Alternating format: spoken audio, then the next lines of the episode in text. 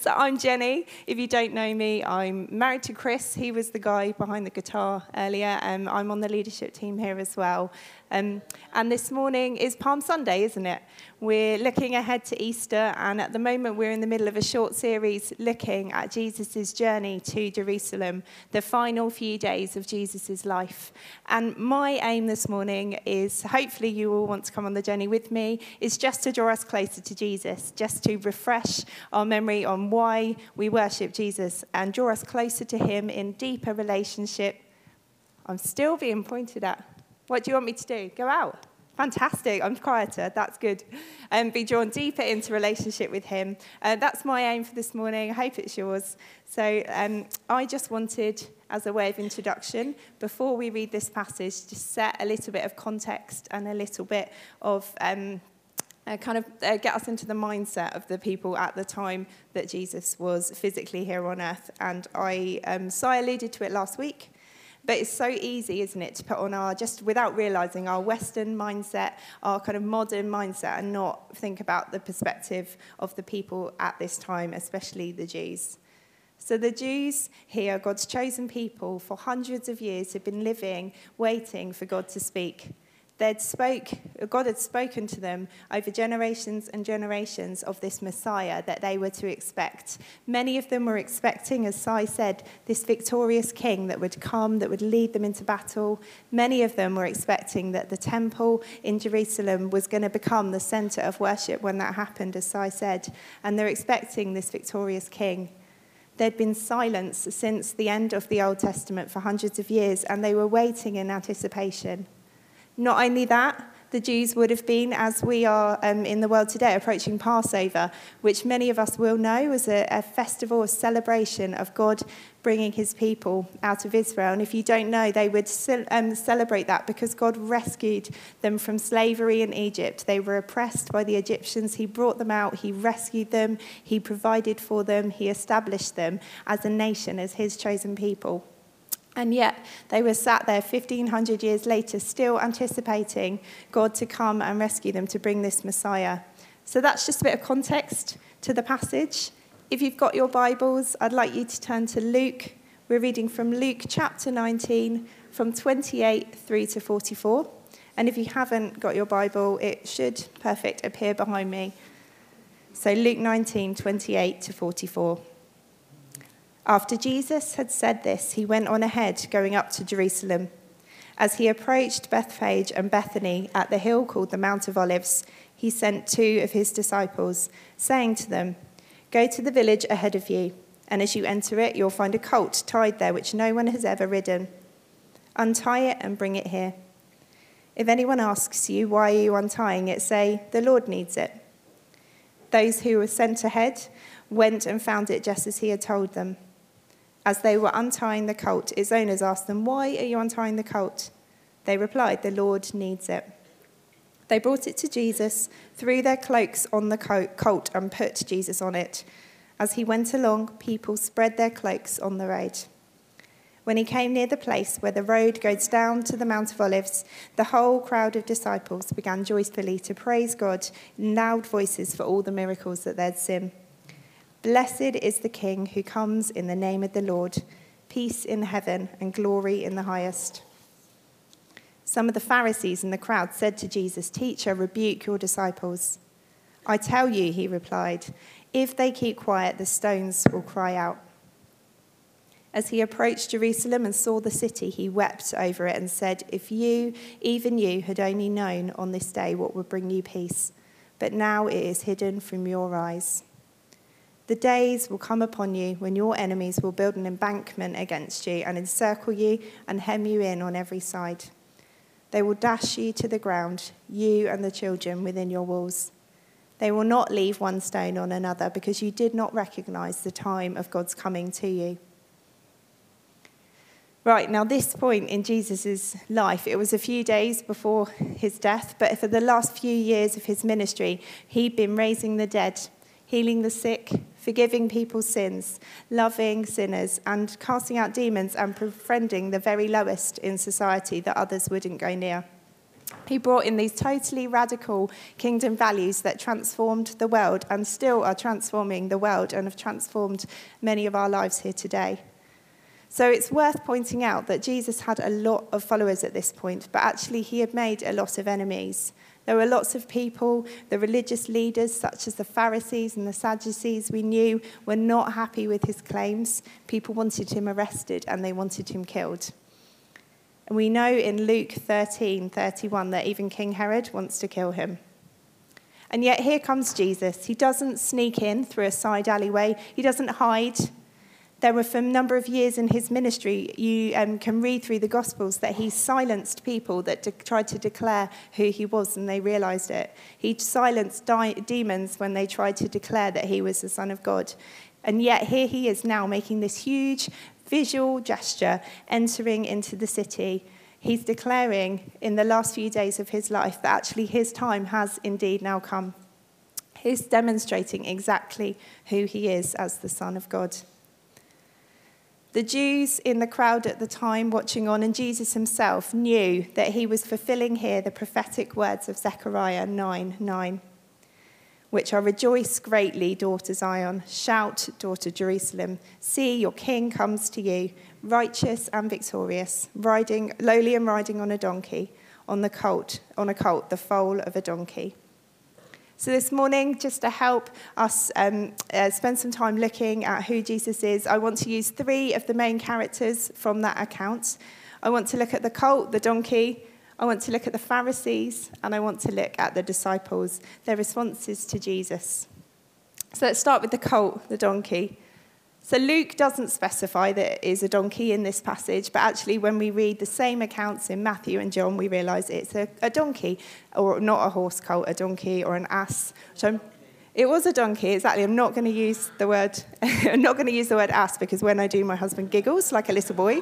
So we're going to go for donkey. It's far more appropriate. And actually, donkeys get a bit of a bad rep, don't they? I just think, I don't know what you think of when you think of a donkey. Anyone got any ideas? Shrek, yeah.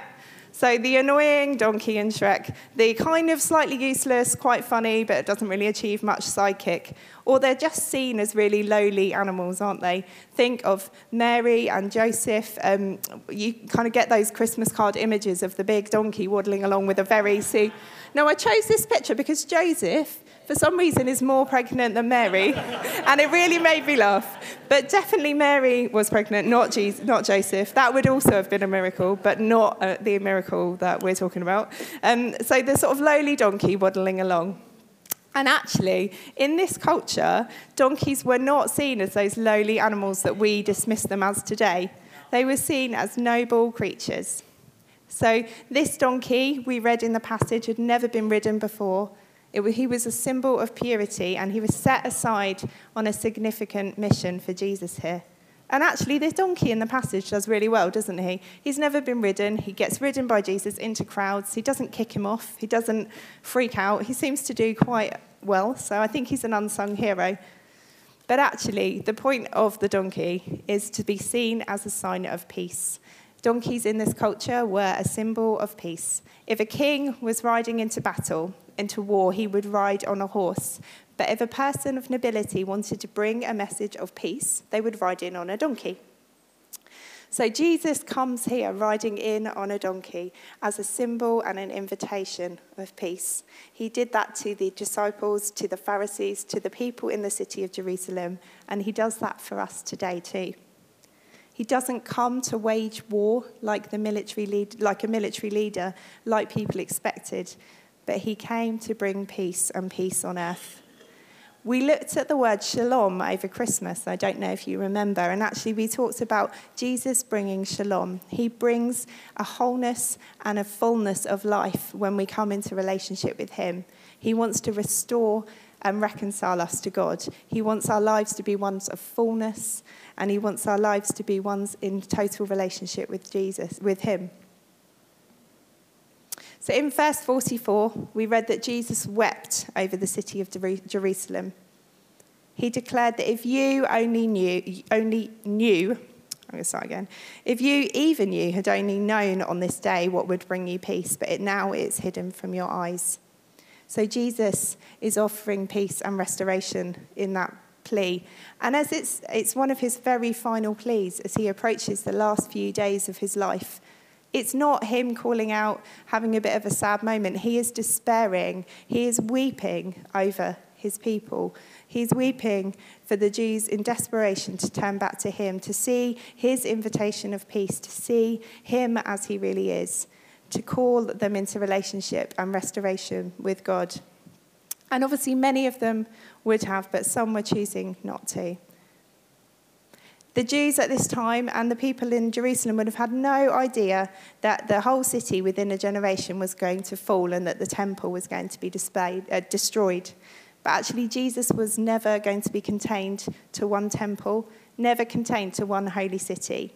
His majesty was to be displayed through the whole earth. And that is part of our mission today, isn't it? That's why we are here. We're to be caught up in that. Actually, most of us, I imagine, if not all of us, are not ethnically Jewish this morning, but we're only here because of the grace of Jesus.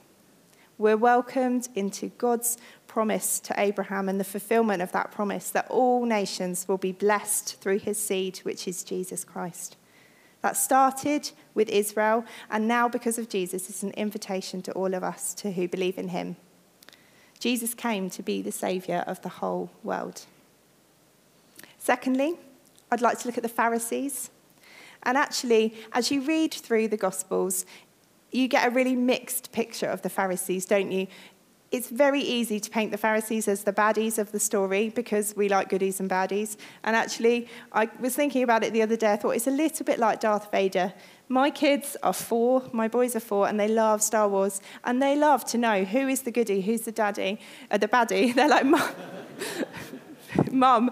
They're like, Mummy, is he the bad guy? Is he the bad guy? He the good guy? Actually, it's not that straightforward, is it? Not that straightforward with Darth. He starts off all right, doesn't he? And he ends off all right. It's just the really bad stuff that Darth Vader does in the middle that we're not okay with. But anyway, the Pharisees, it's not as black and white as saying they're good guys, they're bad guys. We see the Pharisees driving Jesus out the synagogue. We see them testing him. We see them plotting to kill him on occasion. But there are other Pharisees that are inviting him to dinner, not with the aim of tripping him up. And actually, we know in Luke 13, when I mentioned that King Herod wanted to kill Jesus, we only know that because the Pharisees are warning Jesus. So I don't want to get bogged down with whether the Pharisees were goodies or baddies or what their motives were. But actually, what we do see here in this passage is that Pharisees are, for some reason, trying to dampen Jesus down. They're trying to dampen down the praise of Jesus. And actually, what we see here, and we see time and time again throughout the Gospels, is that many of the Pharisees have just got their priorities wrong. They're so desperate to see the Messiah that they were expecting, that they were anticipating, like Si mentioned last week, that actually they miss who Jesus really is. They miss that he is the Messiah. They miss that Jesus' hour is now coming and that he's there to fulfill his purpose on earth. That he doesn't come, as we said, to be a military leader, but he comes to battle instead death and Satan. That he comes in gentleness and humility yet gloriously. But they dismissed him because he wasn't their expectation of what a Messiah should be. And they said to, they call out to Jesus and they say, Teacher, rebuke your disciples. They once again are trying to downplay the cries of the crowds. But actually, Jesus, as I said earlier, isn't king of all creation, isn't he? And Jesus' response is, I tell you, if these were silent, the very stones would cry out all of creation, even stones, are here to declare the majesty of Jesus and to point to the Creator God. Chris and I, um, we are mid 30s. I would like to say early 30s, but Chris says we're mid 30s. But actually, we've really gotten into gardening recently. I don't know what happened. We just woke up and thought flowers were amazing. We're going to start growing things. We just had a boring square garden and a trampoline, and we've got pots everywhere now. It's, it's, but it's really fun. Vicky Purvey once told me actually, when you hit 40, something happens. You wake up and you love gardening. So I always sort of mocked her, but actually, if you ever need some wisdom, Vicky Purvey is your lady, because clearly she is correct. But we're really into it, and actually, just the joy of planting a seed and seeing it grow is so. Philip is nodding. It's so exciting, and looking at like the way a root system forms, or the way that a petal forms, and actually every flower is different. And to me, that just tells of the beauty of creation and beauty of the God that created me. And it might be different. You might look at a mountain, you might go for a walk in a wood and just see the beauty of creation and beauty of the God that created it. But if that's true of a petal or a bit of bark or a mountain, whatever that is for you, how much more is that true of us? Because we are His people that are made in His image. We are created to worship Him and made for worship. It's an innate part of us that is the whole purpose of our being. Our worship is to include our, every part of our lives, and that means that we will stand out. It means that we will look different to the world around us. If you want to read more on worship, Chris did a blog recently, a couple of weeks ago, that I found really good. I have to say that because I'm his wife, but I did. I really enjoyed it. I found it really helpful just to think: Am I am I living a life that is just worshiping Jesus in every area so, lives of complete surrender to God will mean that we are different. The Pharisees are trying to dampen down the praises of Jesus, and in complete contrast, we need to be people that radiate Jesus to the world around us. Every fibre of our being will look different if we are properly following Jesus. At the moment, our culture is the polar opposite of that, isn't it?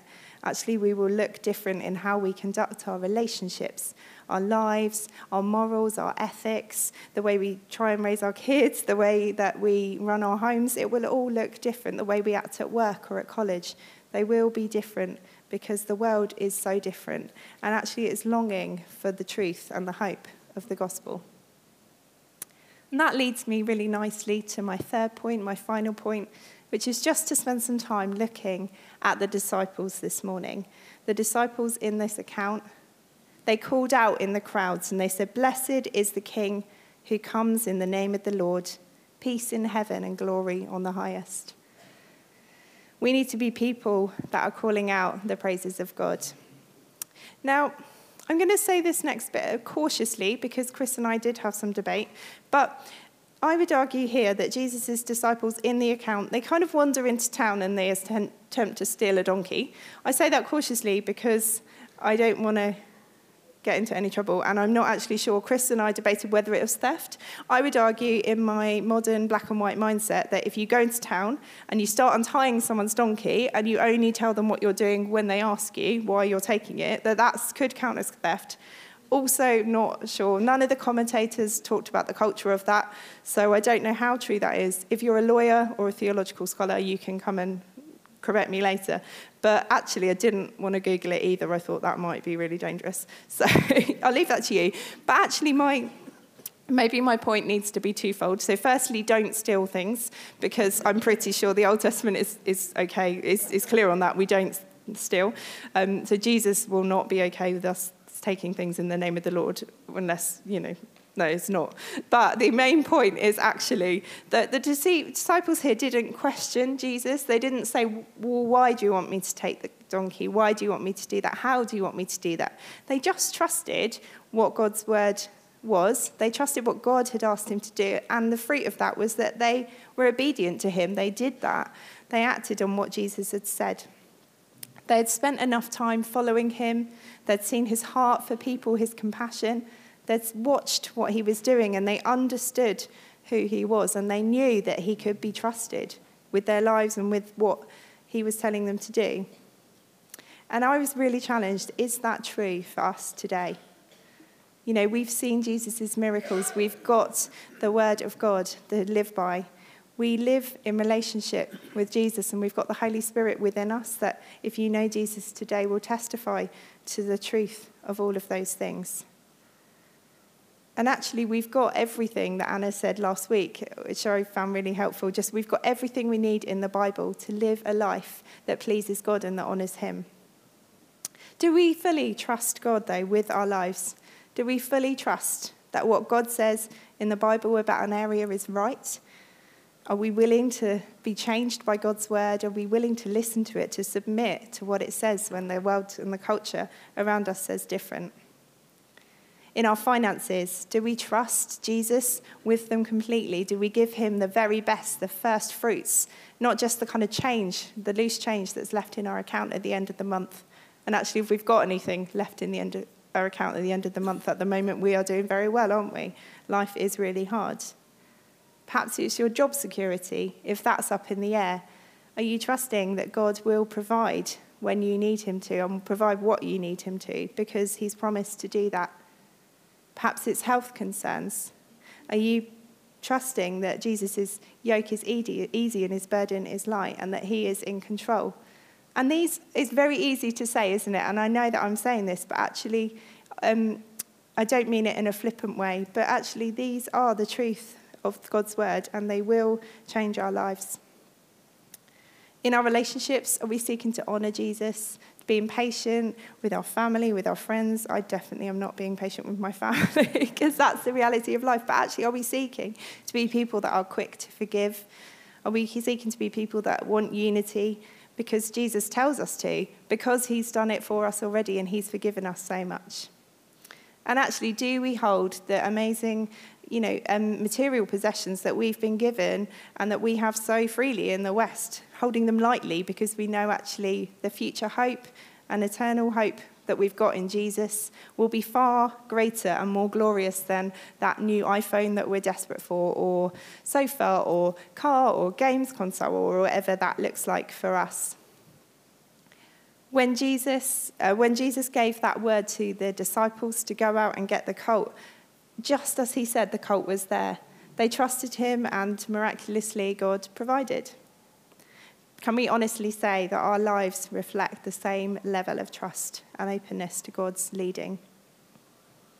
These, these um, circumstances, um, they were unexpected for the Pharisees. The Pharisees weren't looking for this kind of leader, but actually the disciples wouldn't, ne- wouldn't necessarily have been either. In contrast to the Pharisees, we see that the disciples recognized Jesus for who he was. And actually, that is so crucial for us as well, isn't it? In a society where the kind of modern, the culture, and what we're told is to, um, we can believe what we want. We, the truth is how things feel to us, that the truth and the outlook that we have on life is the right one. And if someone has a different opinion, then they must be wrong. It's never us. We can think who we want, think what we want, be who we want to be. And actually, if someone's offended, then it's their issue, and we just get we just dismiss that and we cut them out. It's their problem, not ours. That's the view of the world, but it's not the view of the Bible, and it's not the view Jesus has, thankfully, for me, and it's not the same for you. Actually, the disciples don't approach Jesus like that either, do they? Their truth is focused around who Jesus was and who Jesus is today should be our focus. So, because the disciples knew him, they were really quick to honor and worship him. They have relationship with him, they knew that he was the Messiah. So, for us today, many of the stories and the accounts of Jesus and what he did, they're not comfortable stories, are they? People in the world don't take kindly to them. Actually, they never promise us an easy life, don't promise us a comfortable life. They don't promise us life of extravagance or riches or wealth. Actually, Jesus counts the cost of following him as high. He has a high view of holiness. He calls us to take up our cross. He doesn't promise an easy life or a simple fix to something. He promises a life of toil and a life of servanthood, and actually, at times, hardship because of following him. But when we take time to know Jesus as he truly is, the Jesus of the Bible, the one who we can enjoy relationship that is closer than any other person. When we know the real Jesus, not the kind of nice, watered down version that you're going to get in our e lessons, not the kind of bigoted, uh, outdated version that social media tries to give, or certain um, things in the media will try and portray, but Jesus, the Son of God, begotten of the Father. Jesus, who is equal and in perfect union with God, the Father, and the Holy Spirit. The Jesus who, through him, all things were made. Jesus, who is fully God and yet fully man. Jesus, who came to live a perfect life, who was perfect in patience, in gentleness, in humility, who was full of grace and mercy. The compassionate Jesus, who was humble and obedient to death. He suffered at the hands of the Romans the most awful and agonizing death for us. The Jesus who rose from the dead, who's now seated in heaven at the right hand of God the Father. The Jesus who will one day return to earth to judge the living and the dead. He will reign forever in righteousness and in holiness, and the Jesus who one day everyone will bow before in glory. The Jesus whose kingdom will have no end. When we know Jesus for who he is, it's actually our joy and our privilege to worship him, to be welcomed and enjoy relationship with him freely through nothing that we can do or earn. It's our honour to give our whole lives in worship before him and to serve him with everything that we've got. As we respond, we're going to have a, a time of worship. I'd like to ask the worship team to come back up. And if I could ask us to stand as well